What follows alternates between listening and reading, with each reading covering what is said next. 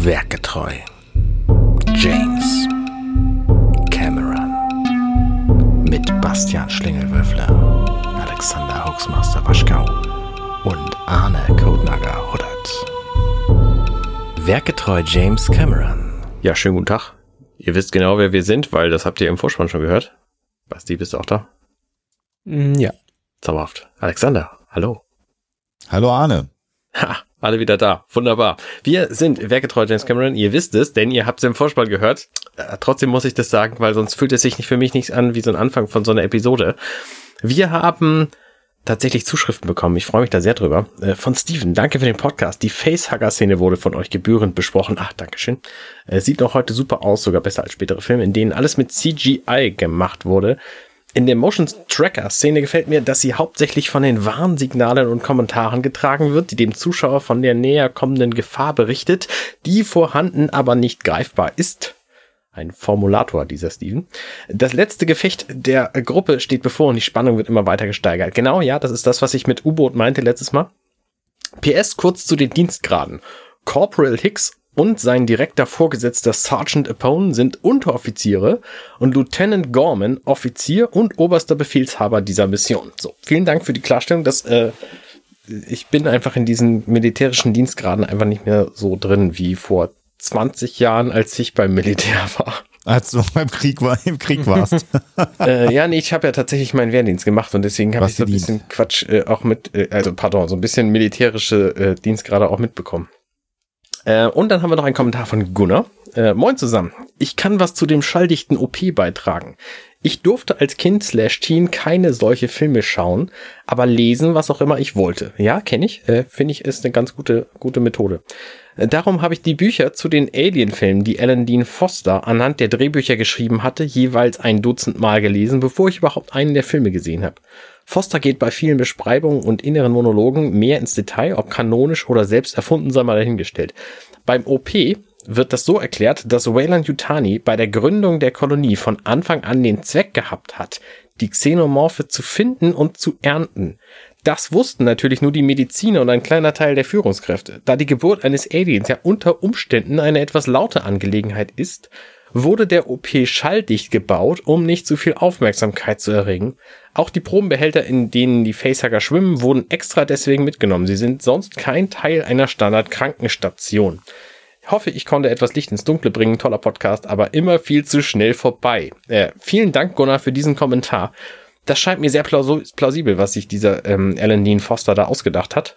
Ähm, oder von wem auch immer gehört und dann ver verschriftlicht ja, also, ne, dass die ja. einfach schaltig gebaut wurden, weil das schon immer der Plan war, ist einfach eine logische Geschichte. Hm. Ja, damit ähm, haben wir alles der letzten Episode abgehakt und können uns nun dieser Episode widmen. So, wir verschanzen uns also in diesem Hauptquartier. Wie nennt sich dieser, dieser Raum? Äh, Head, nee, irgendwie.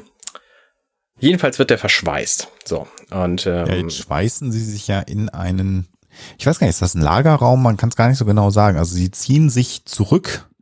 Äh, ist das der Kommandoraum, in dem sie gewesen sind? Irgendwie ich denke schon. Mir ne? Hier in, in den nächsten Minuten geht mir so ein wenig die, wie sagt man denn, Topografie äh, dessen, wo sie sich gerade befinden im Set verloren. Hm. Ähm, aber was, was man zumindest mal festhalten kann, also sie rammen die Tür zu und dann äh, ist Vasquez mit ähm, Hicks dabei, äh, die Tür äh, zu verschweißen. Und wir haben eben, das haben wir schon beim letzten Mal thematisiert, so ganz interessante Lichteffekte. Wir haben ja dieses rote, die rote Notbeleuchtung mhm. und haben so verschiedene andere Lichtquellen. Zum einen eben diesen Bewegungsscanner, den, den Hudson ja hat, der so ein kaltes, äh, blaues Licht äh, auch auf sein Gesicht wirft. Und natürlich solange wie die Tür geschweißt wird, eben dieses ganz helle ja. äh, Licht vom Schweißen. Das gibt so eine ganz interessante, ja, interessantes Farbspiel insgesamt, was dieses, äh, Schlinger hat es beim letzten Mal gesagt, dieses Schwarz-Weiß in Rot, ja. was wir vorher gehabt haben, hier ein bisschen vielfältiger jetzt an äh, gestaltet. Ähm, ja. Das sind natürlich alles Entscheidungen, die bewusst getroffen sind. Also es, es wirkt ja mal alles zufällig, also auch das Replay so eine Neonröhre als Handtäschchen sich umgehängt hat. Das ist doch geil, ja. Äh, das ist natürlich ein gewollter, äh, gewollter, äh, ja, gewolltes Element, äh, damit das, damit es äh, etwas anders aussieht. Und natürlich von unten beleuchtet wird das Gesicht. Das macht das Ganze auch so ein bisschen, äh, ja, wie soll man sagen, es ist ja wie am gruseligen Lagerfeuer, wenn sie ja, mit der Taschenlampe das Kinn beleuchtet. Also es ja. macht was mit dem Gesicht, wenn es von unten hell beleuchtet wird. Ich finde es spannend hier, dass Ripley den Befehl gibt. Ich, also ich weiß nicht, ich kann es nicht verstehen, ob es der Befehl ist oder ob sie einfach aus Affekt sagt, seal the door, also mach die Tür zu. Also hm. ne, entweder sagt sie was, was sowieso schon klar war, dass das passieren würde und sie sagt nur, jetzt ist der Moment, oder sie gibt tatsächlich jetzt den Befehl, diese Tür zuzumachen und andere Leute handeln danach. In diesem Fall eben Vasquez und Hicks. Ähm, Finde ich interessant, weil das würde ja diese Kommandostruktur einfach so ein bisschen sprengen, weil Ripley, ne, vielleicht hat sie sich einfach hier durch ihre Erfahrung jetzt ähm, quasi ihren Rang erarbeitet ja, oder, oder man kann an einem Punkt angekommen, wo es einfach wurscht ist. Äh, wäre jetzt auch mein Gedanke gewesen. Ne? Also hier ist so der absolute Überlebensmodus, äh, der reingekickt hat. Äh, und da werden halt sinnvolle Vorschläge umgesetzt, ohne dass man jetzt auf eine Befehlsstruktur zwingend achtet. Also ich glaube auch, dass das äh, keine Ahnung, also dass das der Hauptgrund ist und Ripley ist eben auch äh, ein Stück weit eine, ist ja eine Führungspersönlichkeit, auch von ihrem mhm. Charisma, ihrer Art her. Ja, unbedingt, klar von der Erfahrung her. Also, sie haben, es hat sie ja keiner ernst genommen und spätestens jetzt ist ja völlig klar, äh, dass sie halt völlig recht hatte mit allem, was sie gesagt hat. Ja. So.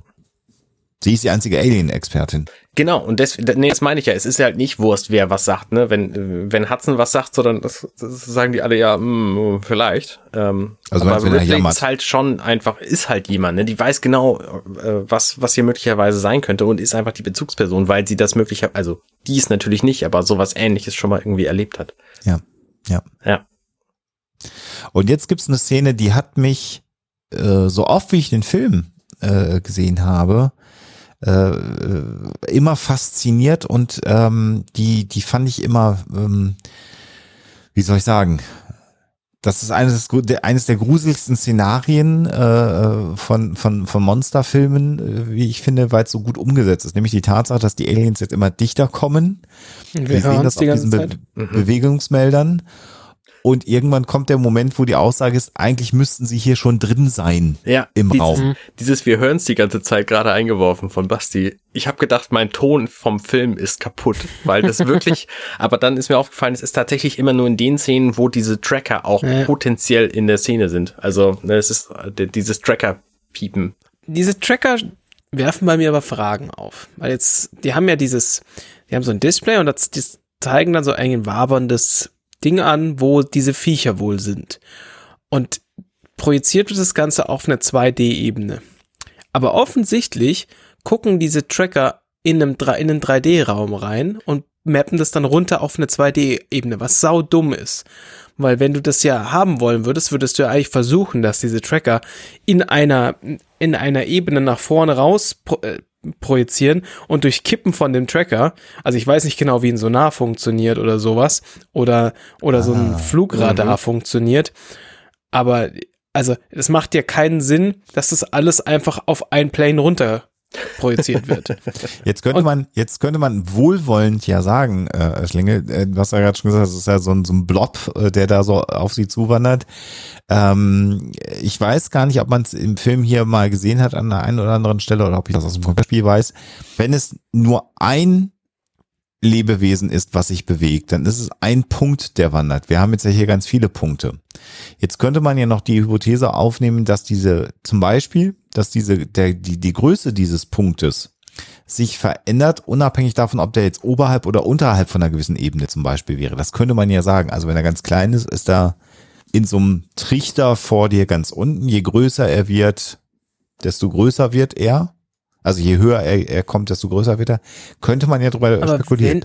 Wenn, wenn dem so ist, dann sind sie schon mental wirklich durch, weil sie dann offensichtlich, also sie brauchen ja viel zu lange, um zu raffen, wo die Viecher sind. Das Dieses, oh scheiße, die müssten ja schon längst hier sein, haben wir sie irgendwie im Boden verpasst und irgendwann fällt jemand auf, ey Leute, die sind in der Decke.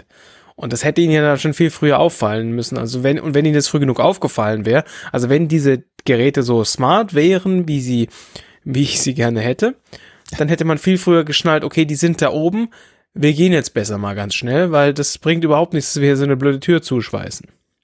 Ja. Ich habe noch eine andere Theorie. Ich meine, das sind ja relativ klobige Geräte, diese Tracker.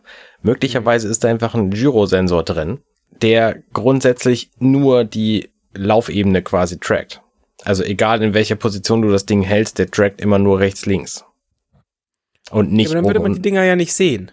Naja, der, der, also er macht natürlich irgendwie schon seine, seine Strahlenlogik, äh, dass er halt Strahlen sendet, die dann, die dann weggehen, aber projiziert das dann halt auf die, auf die er Erdoberfläche quasi.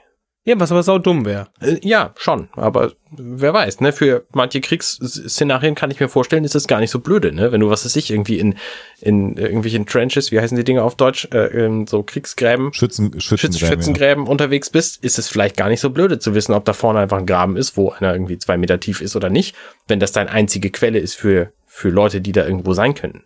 Weil du gar nicht damit rechnest, dass der sechs Meter unter der Erde oder eben vier Meter über dir ist. Also möglicherweise hm. sind diese Tracker einfach nicht für in Gebäuden gedacht. Das war meine okay, Idee. Ja, ist, ne, ist natürlich ein bisschen bescheuert, wenn du darüber nachdenkst, dass Leute auf fremde Planeten fliegen, wo vielleicht keine Atmosphäre ist. Aber äh, sehe ich ein. Nehme ich als Argument hin. Wäre jedenfalls Option. Vielleicht sind es aber auch einfach magische Geräte. Also Nein. Das ist natürlich, und es ist halt echt lustig, bis zu dem Moment, wo du äh, diesen Kritikpunkt angeführt hast, äh, Schlinge. Also ich, ich war ja gerade dabei zu sagen, wie geil ich diese Szene finde, weil sie so, so spannend das aufbaut. Äh, und dann kommst du mit so einer technischen äh, Nerd-Frage und jetzt ist halt vorbei. Ich kann es nie wieder so sehen wie vorher, weil ich denke, ja, Warum kann man nicht eigentlich den da oben und unten schwenken des Gerätes das genau einordnen? Dann wüsste man, wo die sich befinden. Ähm, also vielen Dank dafür. Sehr äh, gern. Dass du einen weiteren Aspekt dieses Films für mich zerstört hast. Äh, ja, so gehört sich das. Das äh, finde ich gut. Wenn auch ihr das äh, nicht gut findet, was der Schlingel hier macht, dann bitte kommentieren. Richtig. oh. Ja. Ja, aber ich würde, ich möchte nochmal, also diese, diese, dieser Aufbau der Szene, was wir ja hier haben, das finde ich so geil ist, wir haben dieses Geräusch, was ja, was ja schneller kommt, dieses, dieses Ticken, dieses, dieses merkwürdige Tick-Geräusch. Äh, und wir haben ja einen Countdown, das finde ich halt auch so geil. Also etwas, was wir ja vom, vom, von Raketenstart, weil jetzt, jetzt, jetzt es geht ja wirklich die letzten äh, zwölf Meter, elf, mhm. acht Meter, also dieses, dieses runterzählen, dann sind sie bei fünf Meter, vier Meter und dann kommt irgendwann der Satz, sag mal, wo sind wir denn? Die sind ja schon hier im Raum drin. Äh, ich finde, das ist wirklich genial gemacht von der Spannung her und ähm, du denkst ja halt auch, was, was passiert denn da gerade? Ähm, und dann gibt's ja eben für mich eine der, der ikonischsten Szenen überhaupt, äh, in der zunächst mal Ripley realisiert, oh, hm. vielleicht kommen die da von oben, von der abgehangenen Decke. Was ich halt auch, auch äh, einfach total spannend finde. Ne? Also sie laufen da die ganze Zeit schon rum und schweißen die Türen zu. Und dann fällt ihm auf, ach guck mal, die Decke ist ja abgehängt, aber gut, okay, lassen wir es mal auch so, ja. so hingestellt. Ja, und dann ähm, eben das Hochklettern ähm, und, und dann der, dieser Blick äh, unter die abgehängte Decke und dann ist da halt alles voll mit Aliens. Das ist so eine geile Sequenz. Bis heute finde ich das großartig. Mhm die ja auf der, und da ist die Kamera übrigens gedreht. Also das haben sie so gedreht, dass die, dass sie auf dem Boden gelaufen sind und dann haben sie das Kamerabild einfach mal geflippt, so dass es so hängt, als ob sie, also so aussieht, als ob sie unter der Decke hängen. Äh, auch ein ganz billiger Effekt, der sie aber nochmal außerirdischer wirken lässt, diese Aliens oder fremdartiger. Ja. Und das ist ja so ein bisschen so wie in einem, wie in einem äh, Insektenstaat, was da auf dich zukommt. Also diese, ja. diese amorphe Masse von bösartigen Moment. Monster. Wolltest du gerade einem Insektenstaat unterstellen, bösartig zu sein? Das würde ich nicht. Nee, nee, also äh, jetzt, ich bin jetzt, also so sieht's natürlich in so einem, in so einem Insektenhaufen aus. Insekten sind natürlich nicht böse, bösartig, genau wie Tiere äh, sowieso nicht bösartig sein können.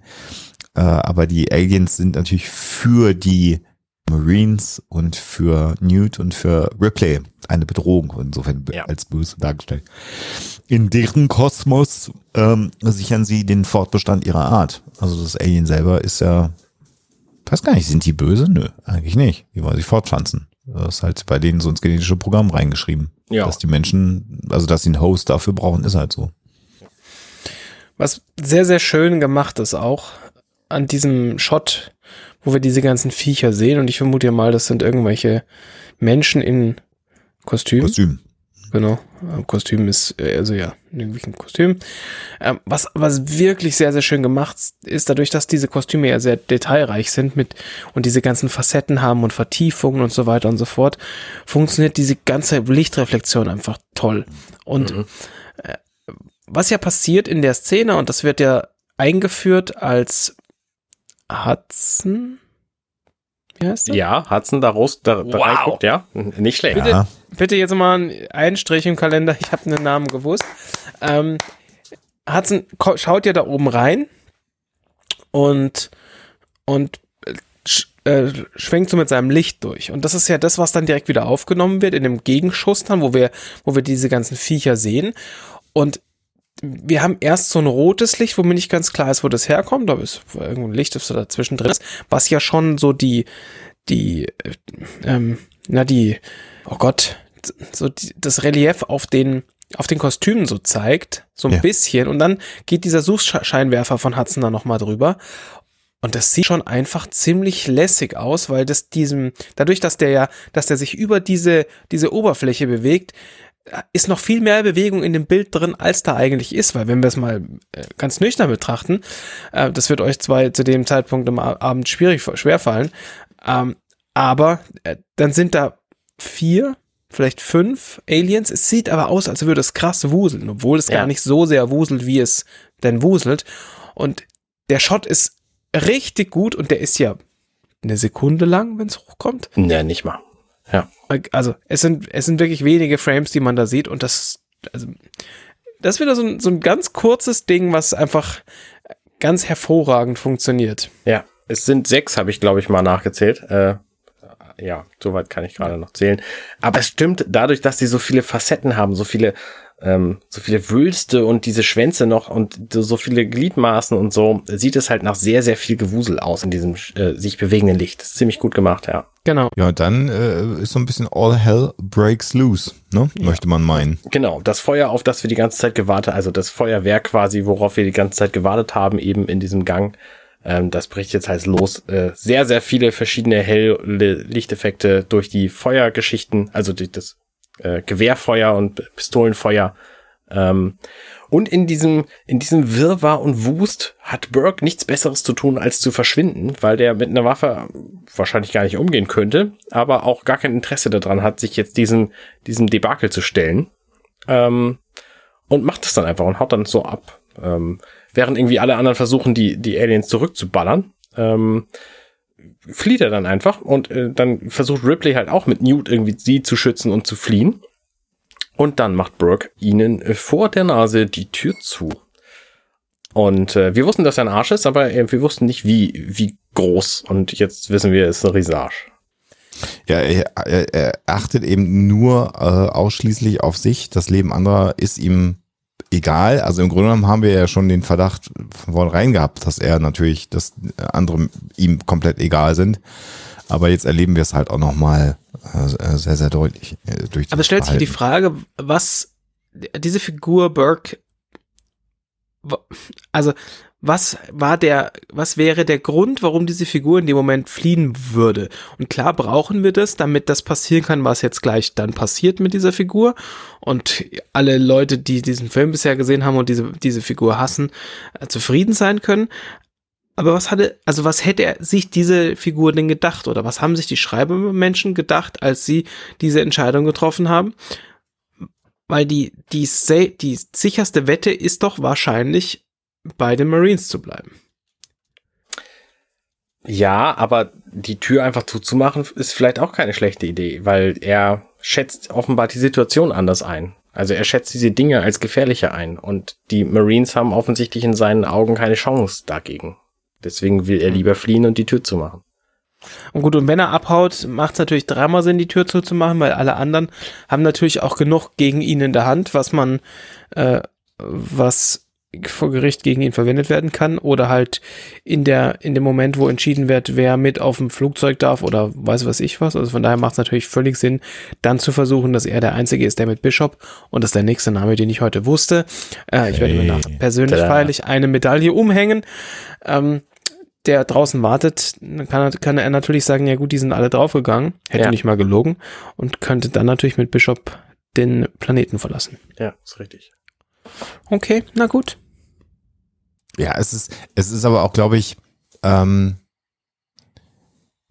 also bei Burke ist es, glaube ich, eher so, dass er, dass er, äh, also was er hier als, als Charakteristikum äh, dargestellt wird, ist, dass er, also dass er ein fieser Möb ist, wussten wir vorher schon. Dass er natürlich auf seinen eigenen Vorteil ausschließlich bedacht ist, haben wir auch schon bekommen.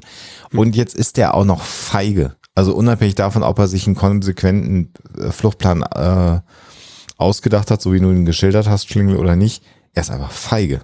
Ja, ja. Hm. Also äh, es kommt eine weitere schlechte Eigenschaft noch hinzu. Ja, ich bin mir nicht so sicher. Also das, ähm, ja, es wirkt natürlich so, aber dann könnte man das ja Ripley auch sagen, weil die ballert auch nur zwei Sekunden und dann haut sie ab.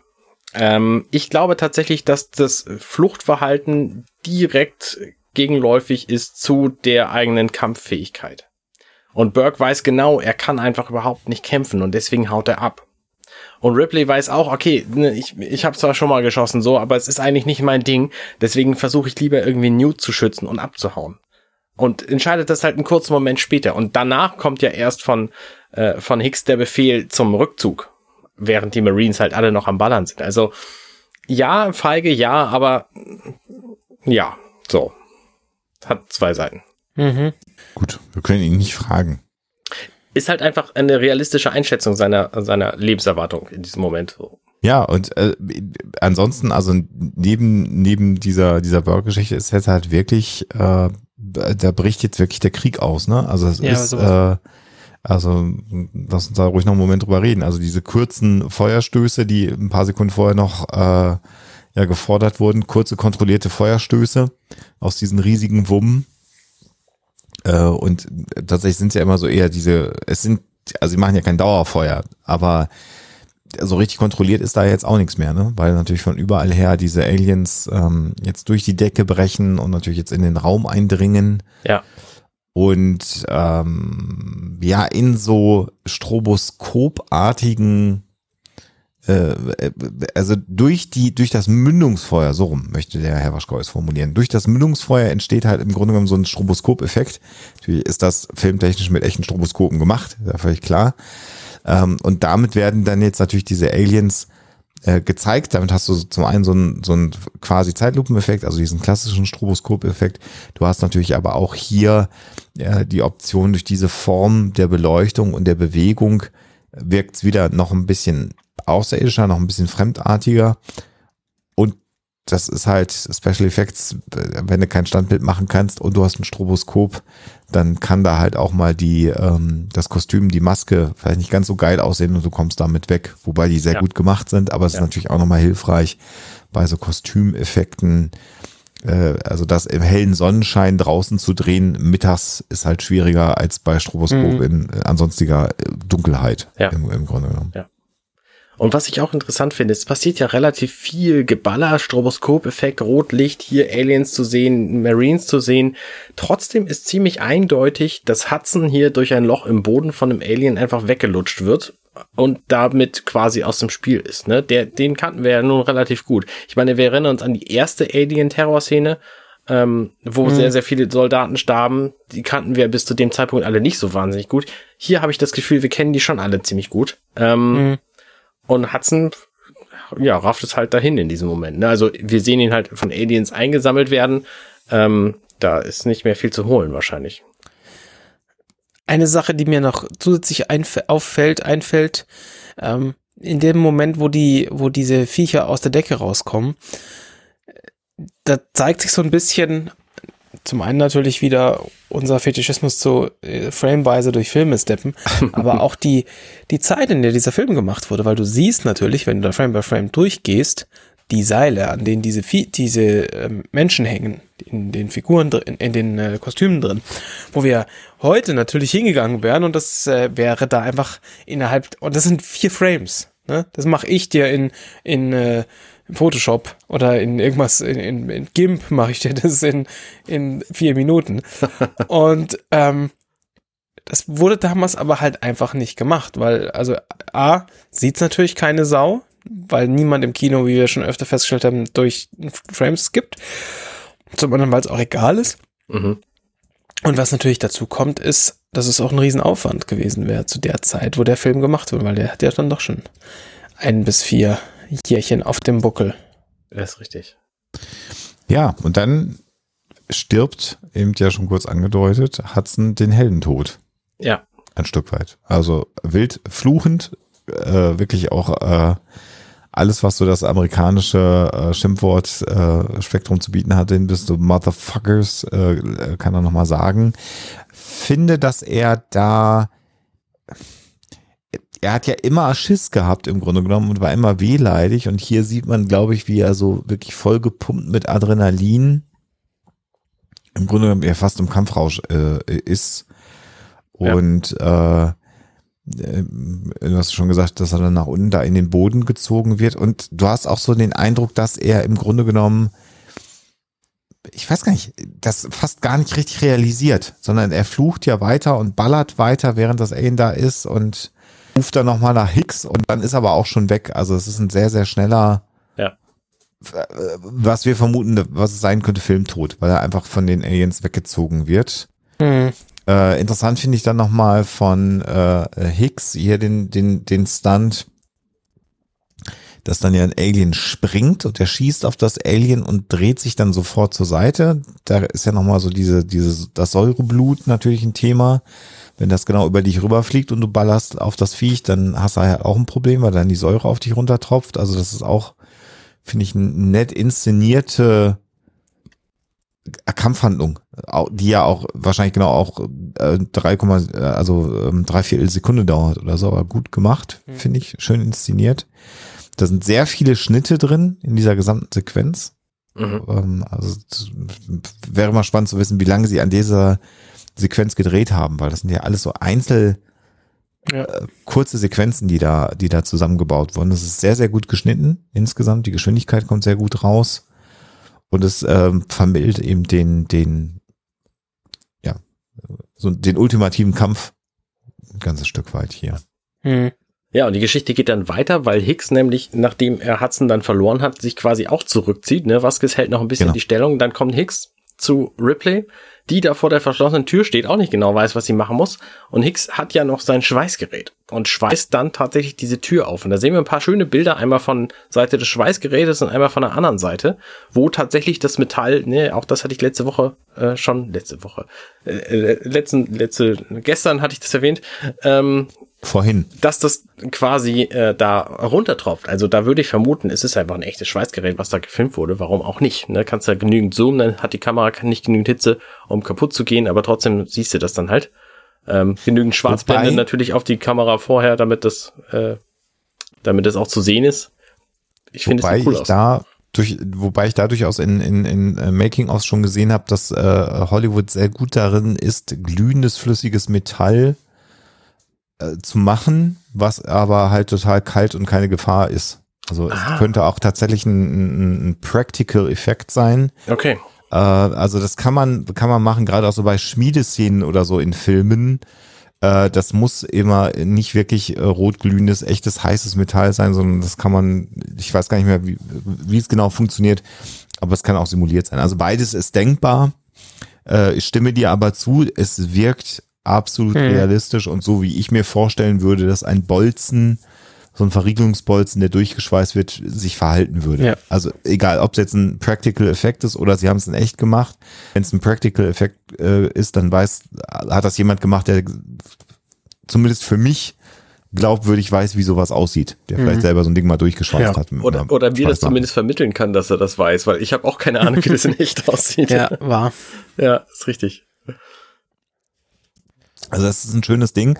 Und während er das schweißt, das finde ich ja auch spannend, ist ja dann Vasquez dazu übergegangen, nicht mehr mit kurzen kontrollierten äh, äh Automatikgewehrstößen zu schießen, äh, sondern äh, Granaten aus diesem Gewehr. Das ist ja so ein Kombi-Ding. Äh, äh, Wenn jetzt äh, Anna das richtige Buch bei sich liegen hat, könnt ihr uns nochmal sagen, äh, wie es heißt, äh, das Gewehr, was sie benutzen. Ich habe es nämlich schon wieder vergessen. Ja, das ist natürlich das M41A Pulse Rifle. Das hat äh, verschießt normalerweise 10 Millimeter ähm, Patronen, aber das hat halt auch diesen Granatenwerfer äh, unten drunter, diesen diesen äh, Shotgun artigen, weil du musst halt immer so nachladen mit diesem mit diesem Handgriff. Genau. Geiles Ding. Mhm. Genau. Also da merkt man, finde ich, dass äh, dass der schon so ein mega waffennah ist hier der James Cameron, weil das wollte der natürlich alles da drin haben. Dieses äh, Pump-Action-Ding hat natürlich den Nachteil, du hast deutlich weniger Munition als äh, bei den bei den offenbar nie leer werdenden äh, Clips, die sie haben, ja. wo die normalen Projektile rausfliegen. Ähm, und da sehen wir auch schon wieder, dass Vasquez auch wirklich so auf den ähm, Measures of Last Resort umgestiegen ist. So, okay, jetzt geht es wirklich nur noch darum, dass einfach alles, was sich nur so halbwegs in die Nähe kommt, einfach äh, zerlegt wird. Ja. Genau. Definitiv. Und dann wird der, ist der Bolzen ja durchgeschmeißt. Das heißt, diese erste Tür kann durchschritten werden. Alle äh, äh, flitzen durch. Und wir stellen dann aber fest, dass das äh, ja quasi so eine Schleuse ist, also äh, kleiner Raum und es kommt die nächste Tür, die Burke natürlich auch abgeschlossen hat. Mhm. Und während jetzt was dann wieder die Tür zuschmeißt. Auf der anderen Seite, die schweißen sich jetzt quasi in dieser, in diesem äh, Schleuse ein, ja. Genau, genau. Mhm. Ähm, äh, sieht man dann jetzt, wie Burke weiter versucht zu flüchten ähm, und dann öffnet sich eine weitere Tür und dann passiert das, was passieren musste, höchst mit hoher Wahrscheinlichkeit. Hinter der Tür befindet sich ein Alien. Und man sieht dann eben diesen berühmten Doppelkiefer aus dem Schleim herausschießend den, den Burke killen was ich ganz geil finde an dieser Szene ist, wir haben vorher die ganze Zeit so hektische Geigenmusik gehabt, die diese Schüsse untermalt und in der Szene, ja. wo Burke dann, also dann schwillt sie so ganz, ganz gemächlich ab und dann sehen wir Burke ganz, ganz leise zu dieser anderen Tür gehen, die aufmachen und dann ist da das Alien hinter. Also auch visuell, es ist so krass, weil ne, es ist irgend so ein Pappmaché-Ding und wo irgendwie so ein bisschen Glibber dran geklatscht worden ist. Und dadurch, dass es aber so close up ist und äh, ich meine, da bewegt sich ja auch nicht viel. Das ist ja, das ist ja nicht mal Animatronik. Da ist irgendwo ein Baudenzug, der an, wo irgendwo, oder vielleicht ist da eine Hand drin, who knows. Und am Schluss ist das aber einfach so der, das, das äh, erschreckendste Alien-Ding, das man sich irgendwie vorstellen kann. Das funktioniert so gut, finde ich. Ja. Also da muss man auch sagen, bei all der Variation und der, der Veränderung, die Cameron ja an, an, an Alien vor, vorgenommen hat, also im Vergleich zum Vorgängerfilm. Und das ist eine Zeit, wo, wo es genau die, den, den Vorgängerfilm äh, gegeben hat und das hier. Da gab es eben noch keine Computerspiele und keine anderen äh, äh, Serien und irgendwie, wo diese Aliens aufgetaucht sind. Und du hast ja im ersten Film das Alien ich weiß gar nicht, es gibt irgendeine Zahl, ich glaube maximal sechs Minuten von diesem Zwei-Stunden-Film siehst du überhaupt das Alien oder so, mhm. wenn überhaupt. Äh, das heißt, du hast ja im ersten Alien-Film große Schwierigkeiten zu verstehen, gerade auch wegen dieser vielen Facetten und, und, und den vielen Vorsätzen, wie dieses, wie dieses Wesen überhaupt aussieht. Und ich finde, dass äh, Cameron, obwohl er natürlich jetzt im ersten Film war es eins, ja, ein, ein, ein Alien, ein Xenomorph. Und hier sind es ja Hunderte, wenn nicht gar Tausende, äh, gegen mhm. die die Marines hier antreten. Und trotzdem bleiben sie obskur. Trotzdem, du siehst halt schon auch viel mehr im Moment, zumindest mhm. bis hierhin. Mhm. Aber so richtig auch immer noch nicht. Und genau weil du so wenig siehst, funktioniert so ein Pappmaché-Ding, wo einer unten mit der Hand zittert, also der Kopf zittert ja irgendwie und dann kommt, geht der Mund auf, das, wie du sagst, ich vermute auch mit Bauenzug irgendwie gemacht. Das war relativ typisch für die, für die damalige ja. Zeit. Und es reicht aber, weil du im Grunde genommen, gerade weil du nicht weißt, wie es aussieht, einfach, äh, das macht dir ja noch mehr, noch viel mehr Angst und weil es immer nur so im Halbschatten ist. Also ja. hat, das hat er gut, gut gelernt, sich gut abgeguckt vom Vorgängerfilm und hat es nicht verschlimmbessert. Das finde ja. ich hier und, hat er gut umgesetzt. Ja, und der Ton ist natürlich auch, der funktioniert da auch gut, weil es macht wieder nur so ein und sonst irgendwie nix. Wie wir eigentlich auch. Ja, stundenlang. So. Ja. Und was ich auch ja. ganz geil finde, ist, ich meine, Cameron hat ja das Design der Aliens für diesen Film ändern lassen. Das heißt, selbst wenn du vom ersten Film noch exakt wusstest, wie das Viech aussieht, das sieht hier anders aus und du kannst dich schon wieder auf nichts verlassen, was du vorher wusstest. Das ist irgendwie cool. Mhm. Wobei ihm das ja äh, HR Giga, der Hans Rüdi, hat ihm das ja ein bisschen übel genommen, dass er da rumgefuhrwerkt hat an seinem Design. Äh, wird zumindest berichtet, dass er damit nicht ganz glücklich war. Das mag sein. Jedenfalls funktioniert das Design für mich ganz gut. Ja. Das Design der Aliens jedenfalls, das Design dieser Schleuse, wie auch immer die eigentlich als Schleuse funktionieren mochte, funktioniert für mich in dem Moment nicht mehr, wo Newt einfach unten eine Klappe aufmacht und abhauen kann. also, was, was ist denn da eigentlich los? Das erinnert mich natürlich massiv an Arkham Asylum, äh, das Batman-Spiel, wo ja so gefühlt 348.000 von genau solchen Türchen aufmachst. Ja. Das war natürlich jetzt ein paar Dekaden später das Spiel, aber ich stimme dir völlig zu. Vor allen Dingen ist auch dieses Gitter da überhaupt nicht in irgendeiner Art und Weise arretiert. Nee, das ist jetzt ja auch eine Schwarzholzplatte, nur wo das dran hängt. ja, ja, jetzt könnte man natürlich die Vermutung anstellen, das ist das Einzige, was ich der Szene dann zugute heißen äh, wollen würde, dass Newt das alles schon äh, in der Zeit, in der sie alleine gewesen ist, so präpariert mhm. hat, weil sie sich ja auch extrem gut in diesen Tunneln auskennt, in die sie jetzt reingehen und das sicherlich eine ihrer Überlebensstrategien wären. Auf der anderen Seite muss man aber auch sagen, wenn diese Aliens also wir wissen ja gar nicht, wie orten die Aliens denn ihre Umgebung. Also mhm. haben die äh, Augen, haben die eine Infrarotordnung, whatever. Die, die sagen dann, ach nee, hier ist ein Lüftungsgitter, da gehen wir dran vorbei. Also das ist halt, das macht halt alles überhaupt gar keinen Sinn. Also ja. das ist schon sehr, sehr lustig. Ich finde das, und nachher sind sie auch drin im Lüftungsschacht, äh, in dem sie auch da, da fliehen. Aber äh, klar, das hab ich, fand ich auch sehr, sehr, sehr lustig, dass da alle voll im Stress sind und sagt, ja, warte mal hier, Klappe auf, lass mal da reingehen. Und das Ding ist auch noch groß genug, dass da alle sehr entspannt reinpassen. Ja. Das ist schon, schon sehr witzig. Und dann kommen sie an den Abzweigen, dann gehen sie halt alle rein, so, und dann fragt Ripley, ja, wie, wie sieht's denn hier aus? Wo müssen wir denn lang? Und sie so, ach ja, da lang. Also, genau. das ist so ihr, ihr, ihr Spielgebiet hier. Was ich, also, das, das finde ich jetzt ja nicht unnormal. Nee, nee, nee, überhaupt nicht. Aber es ist halt schon ein echtes Gewirr, ne? Also, das ist so ein, schon so ein, so ein Dungeon-Crawling-Ding hier, wo du einfach nur geradeaus rechts, links kannst und irgendwo ist halt die Sackgasse und irgendwo ist die Falltür nach unten so. Ähm, und irgendwo tauchen dann ein paar Orks auf. Also, das erwarte ich hier. Ich bin, ich bin gerade so ein bisschen am überlegen, da sieht man ja im Hintergrund, äh, wie Ripley reingeht. Dann kommen sie an die erste T-Kreuzung, ist es, glaube ich, oder echte Kreuzung. Ähm, ich überlege, ich bin mir sehr sicher, dass der Tunnel gemalt ist, der Lüftungsschacht nach hinten raus. Also einfach praktisch gemalt und nach hinten verlängert. Die werden ja nicht so einen langen Tunnel gebaut haben. Und es ist so geschickt, weil die, weil die Waffe das dann auch verbirgt und dann wird's ja von äh, Sigourney Weaver auch verdeckt, dass du keine Chance hast, es zu sehen. Aber so wie ich Cameron kenne, hat er einfach da ab einem bestimmten Punkt einfach was hingestellt, was gemalt ist und genauso aussieht. Damit hast was du einfach einen sehr, sehr günstigen würde, Effekt. Ja. Kann sein, aber wir sehen ja tatsächlich auch relativ viel Tunnel hier. Es könnte auch einfach sein, dass er ein paar von diesen Stücken dann einfach genommen und da hinten hingelegt hat. Also kann auch sein. Dafür jetzt ein extra Painting anfertigen zu lassen, das ist ja auch aufwendig. Also jedenfalls aufwendiger als als es nicht zu machen, wenn, wenn man sowieso diese Stücke hier rumliegen hat. Ne, das Bei so so viel? Na doch, er hat ein Stück, stimmt. Du siehst seine Hand. rennen ja durch relativ viel Tunnel, die haben auch Abzweigungen und so, also es könnte ja, schon stimmt. sein, ja. Stimmt. Ja.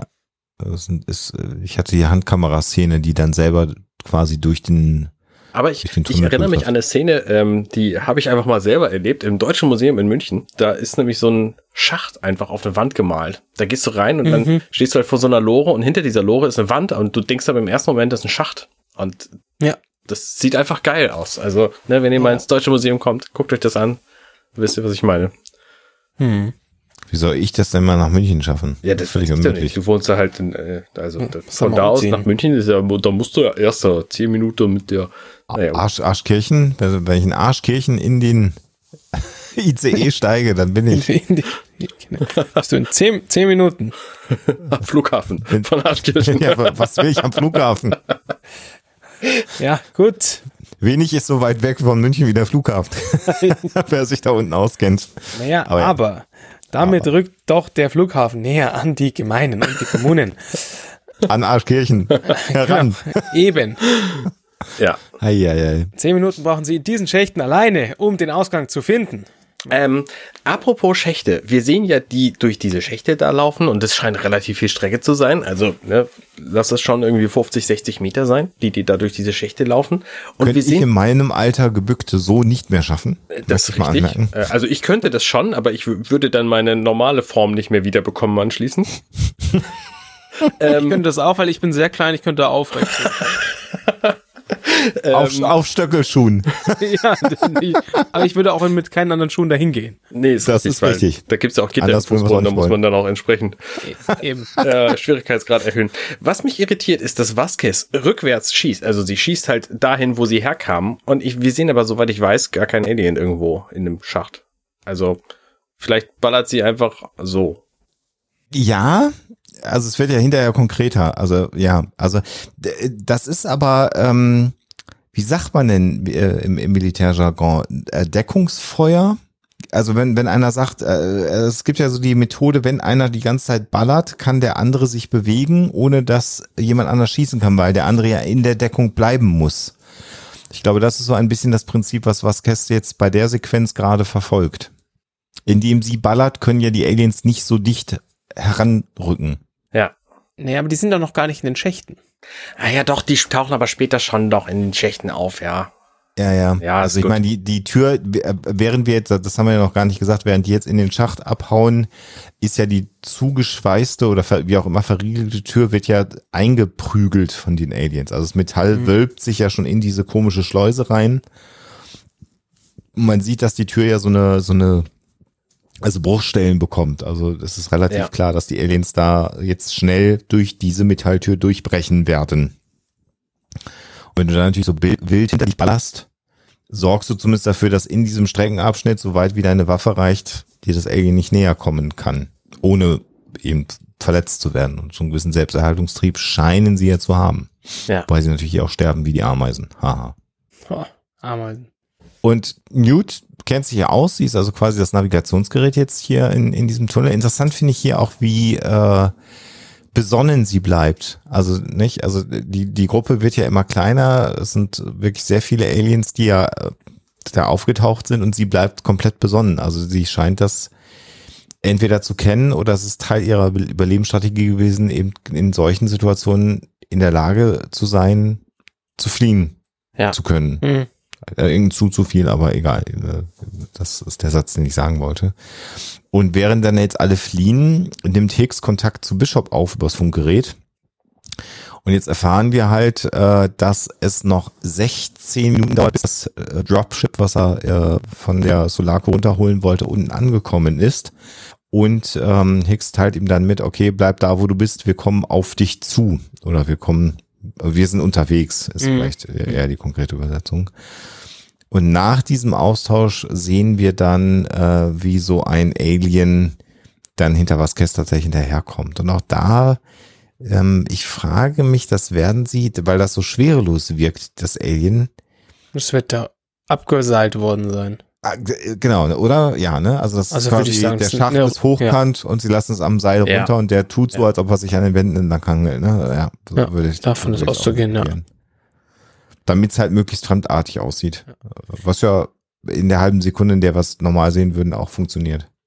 Es ist schon lustig, wenn du so eine Szene siehst und dann auch nochmal jetzt im Gegensatz dazu die Szene von vorhin, oder nicht im Gegensatz, sondern dazu die Szene von vorhin, ähm, wo sie in diesem, in diesem Raum gekämpft haben mit den Aliens, wo du einfach so das Gefühl hast, ja, da hat halt einfach irgendwer mal mit so einer Kamera drauf gehalten und dann äh, schneidest es am Schluss zusammen, was das für ein Scheißaufwand ist. Und dann für so, ein, für so eine kurze Szene, wo einfach mal so ein, so ein Feed den hinterherläuft, so, okay, wir bauen jetzt mal das ganze Set um oder so, wir haben jetzt die ganzen Laufszenen fertig, dann wird das Set umgebaut, dann wird, wird da äh, jemand in einem Kostüm äh, so ein Schacht runtergelassen, unten ist die Kamera, die das dann filmen muss. Mhm. Für diesen, für diesen blöden äh, Shot mit dem, mit dem runterfallenden Alien, das hat halt einen Tag gedauert. Also ja. davon gehe ich jetzt einfach mal von aus. Heißt natürlich nicht, dass Cameron in, der, in der Zeit einen Tag lang rumsitzt und, und Däumchen dreht oder nichts macht, sondern sie können natürlich was anderes filmen der Zeit oder es werden, es werden die Dailies ausgewertet, also die, die Filmaufnahmen des Tages aus oder des Vortages ausgewertet und so weiter und so fort. Aber diese, dieser Aufwand, der betrieben werden muss, um sowas zu machen. Und heute ähm, sagt, steht es noch in dem Skript, dass das passiert und das geht dann, wenn die ganzen Shots fertig sind, geht es an die Post-Production und irgendein Visual Effects Haus kümmert sich drum, dass da irgend so ein Vieh dann äh, da durch so einen, durch so einen Tunnel krabbelt und schwerelos wirkt dabei. Das ist schon verrückt. Ja. Wobei man auch vermuten könnte, dass eventuell auch dieser Schuss jetzt ohne Cameron entstanden ist, sondern von der Second Unit gemacht ja, wurde, ja, also von der zweiten Dreheinheit. Ähm, allerdings äh, ist es dann auch schon wieder ein Aspekt, hast du noch vergessen. Also zum einen das Set dann so zu bauen, dass das halt hochkant steht und ja. dabei auch die Beleuchtung noch passt. Die muss ja auch genauso sein wie auf der, ja. auf der Geschichte vorher. Ähm, das muss natürlich auch noch beachtet werden dabei. Also es ja. ist schon nicht, nicht ähm, äh, unaufwendig.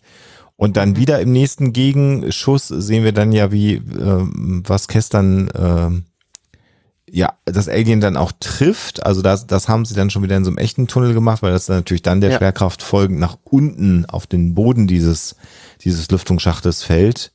Und auch da passt natürlich das Licht und alles äh, äh, zueinander. Also das ist schon mhm. gut zusammengestückwerkt und gepuzzelt. Das ist, ja, das macht dann eben einen guten Special Effect Film aus, auch der damaligen Zeit, dass du eben diese ganzen, nennen wir es mal Taschenspielertricks, sind sie natürlich nicht, weil sie sehr aufwendig in der Umsetzung ja. sind, aber sie passen hinterher halt sehr, sehr gut zusammen. Da muss einer einen guten Gesamtplan haben, damit das dann äh, gelingen kann. Ja.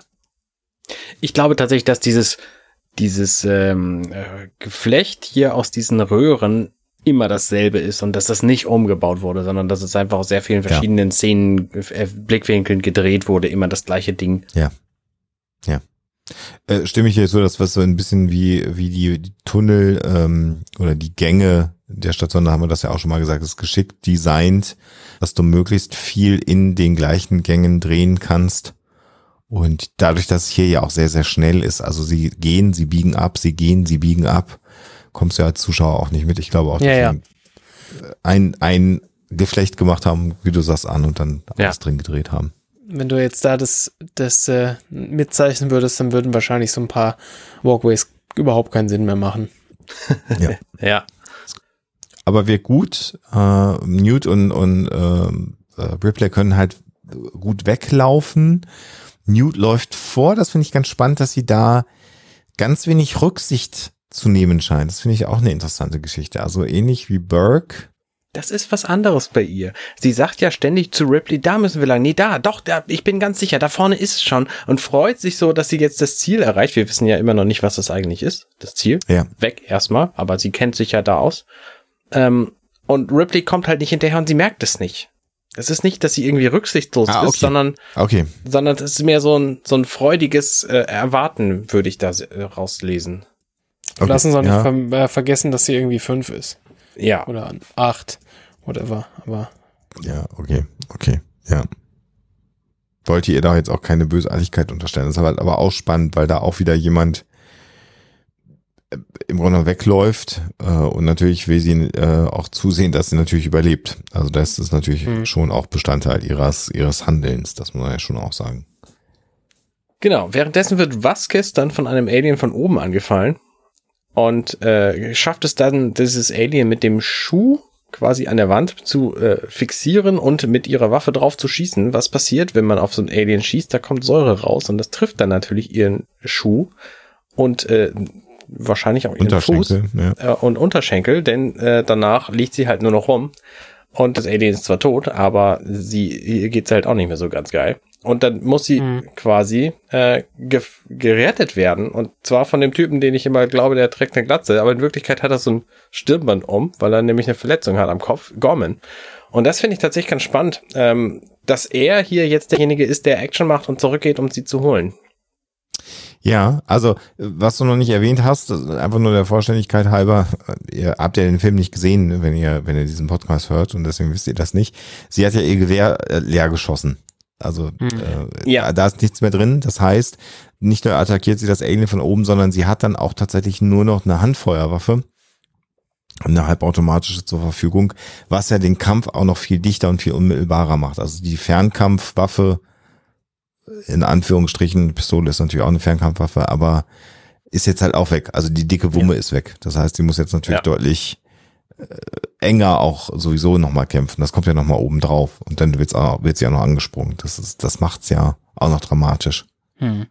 Genau, dann Gorman, ja, krass. Also der, der ganz zum Ende des Films, also der, der, der Vollversager, der zumindest am Anfang des Films auch durch sein Nichthandeln ja wahrscheinlich einige Leben der Marines gekostet hat äh, oder ver verantwortet hat, einige Tode verantwortet hat.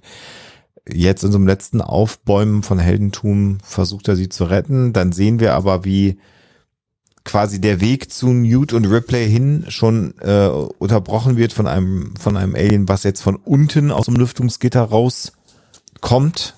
Also es scheint gar nicht mehr möglich zu sein, jetzt erstmal an äh, zu, ja. zu Ripley und Newt zu kommen. Und jetzt kommt eine Sequenz, da muss ich so ein bisschen sagen, da würde mich mal interessieren, als äh, ob das damals, als der Film rausgekommen ist, noch innovativ war, weil ich halte das inzwischen eigentlich für so ein schlechtes Film-Meme, dass jetzt so ein rotierendes äh, Hindernis völlig arbiträr äh, äh auftaucht, was überwunden werden muss. Das sieht nämlich so ein bisschen aus wie so eine Kühl, äh, wie so eine, wie, wie so eine ähm, Waschmaschinentrommel. Das ist das Windrad. Das ist ja ein Belüftungsschacht. Der, das ist das Teil, was da die Wind, den, den, den Wind macht in diesem Belüftungsschacht. Ich ja, finde es schon plausibel. Das lässt sich auch sofort aufhalten. Sie tritt da drauf, Ripley tritt dann auf dieses Ding drauf. Das ist im Fußboden eingelassen und es hört sofort auf. Warum ist denn dann auf der anderen Seite die Scheißleiter? Also es gibt da, also wenn man das wenn man also, das nicht, ja nicht alles, also das ist ja wirklich Quatsch hier. Also da, da kannst du nicht alles hinterfragen. Das ist ja wohl jetzt, also da muss man die Designer fragen. Das, äh, keine Ahnung. Also, ne, wenn ich jetzt dieses Ding bauen würde. ja, also machst du natürlich eine Leiter auf die Seite, die am schwierigsten dann äh, zu erreichen ist. Genau. Es könnte ja sein, dass, dass sie auf dieser Seite sein muss, die Leiter. Das, weil zum Beispiel oben man nur auf der anderen Seite rauskommt. Aber dann würde man ja hingehen und sagen, pass mal auf, da kommt jetzt jemand, muss durch diesen Schacht durch, äh, Servicemenschen müssen da durch und müssen dann da hoch und runter klettern. Und wir wollen natürlich nicht, dass die, äh, dass dann, wenn das jetzt ein Servicetechniker ist, dass der dann da langläuft, abrutscht und sich dann den rechten Hoden quetscht, weil er da drauf knallt. ähm, sondern was würdest du also machen? Du würdest so ein, so ein, ähm, so ein, so ein Gitter. Brett so eine Gitterbrücke bauen, weil durch die Gitterbrücke kann einfach Luft durchfliegen, aber der Servicetechniker nicht. Und auch der Hoden nicht, der Servicetechniker. Der, der, der vielleicht schon, wichtig. wenn die Gitter, aber dann hat er wirklich ein Problem, wenn er da also, aber es, da wäre auch ein anderer Film dann am Schluss. Und, ähm, genau.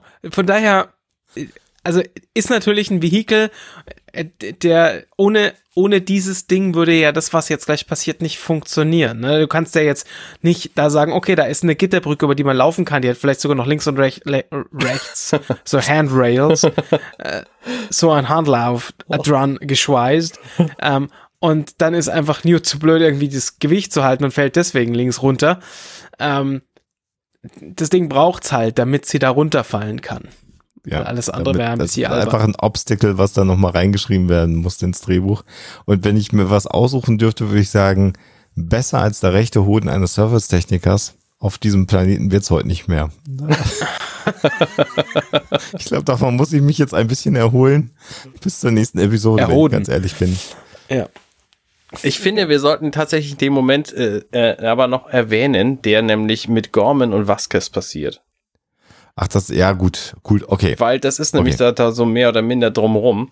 Ähm, weil äh, jetzt kommt nämlich die, äh, die Aussprache, möchte ich, möchte ich es mal nennen. Äh, Vasquez sagt nämlich zu Gorman, du warst schon immer ein Arschloch. Ähm, ja. Und währenddessen zieht er eine Handgranate aus ihrer Waffe, die sehr, sehr klein, aber offensichtlich sehr effektiv ist. Und ähm, den beiden ist klar, das ist jetzt ihr Mittel, um diese Aliens aufzuhalten. Blöderweise äh, sich dann halt auch. So, und dann zünden sie mhm. diese Granate was dann dazu führt, dass es natürlich eine Explosion gibt, die Aliens ausgelöscht werden, die da unmittelbarer Nähe um sie drumherum sind und äh, einen, ein Hitzestoß quasi aus diesem Luftschacht rauskommt, wo ja jetzt Ripley und Newt und Hicks vorstehen, was dazu führt, dass Newt in diesen Schacht reinge reinfällt und dann in einem ganz merkwürdigen mechanischen Verfahren da in so einen Seitenschacht reinrutscht wo der Techniker auch locker mal direkt äh, rein hätte, halb zumindest reinrutschen können mit der rechten Seite. Wir sprechen äh, vermutlich nächstes Mal noch ein bisschen genauer über den Absturz und wie er hätte verhindert werden können und was danach noch so passiert. Aber vermutlich ähm, sind wir heute am Ende unserer Kapazitäten angekommen. So sieht's aus. Vielen Dank für die Abmoderation, dann muss ich das nicht machen. Ähm, hm. Wir hören uns einfach morgen wieder äh, bei Werketreu James Cameron. Episode 32 ist das nächstes Mal schon. Wir reden zum 18. Mal dann über diesen Film Aliens. Ist auch schon. Ne, irgendwann müssen Aber wir, wir mal kommen, fertig. Äh. Wir, wir kommen äh, äh, fünf Minutenweise voran. Ist gut, ist gut. ja. Fünf Minuten. Uns hat mir Freude gemacht. Aliens. Ja, mir auch. Ah, ja, es war nett. Auf Wiedersehen. Bis denn. Ciao, ciao. Ciao. Hey, ich bin Arne und das war Werketreu James Cameron. Wenn euch dieser Podcast gefällt, dann unterstützt mich doch ein wenig. Ich schneide, produziere und hoste diesen und weitere Podcasts wie auch andere Projekte im Netz. Informationen, wie ihr mich unterstützen könnt, findet ihr auf companion.net.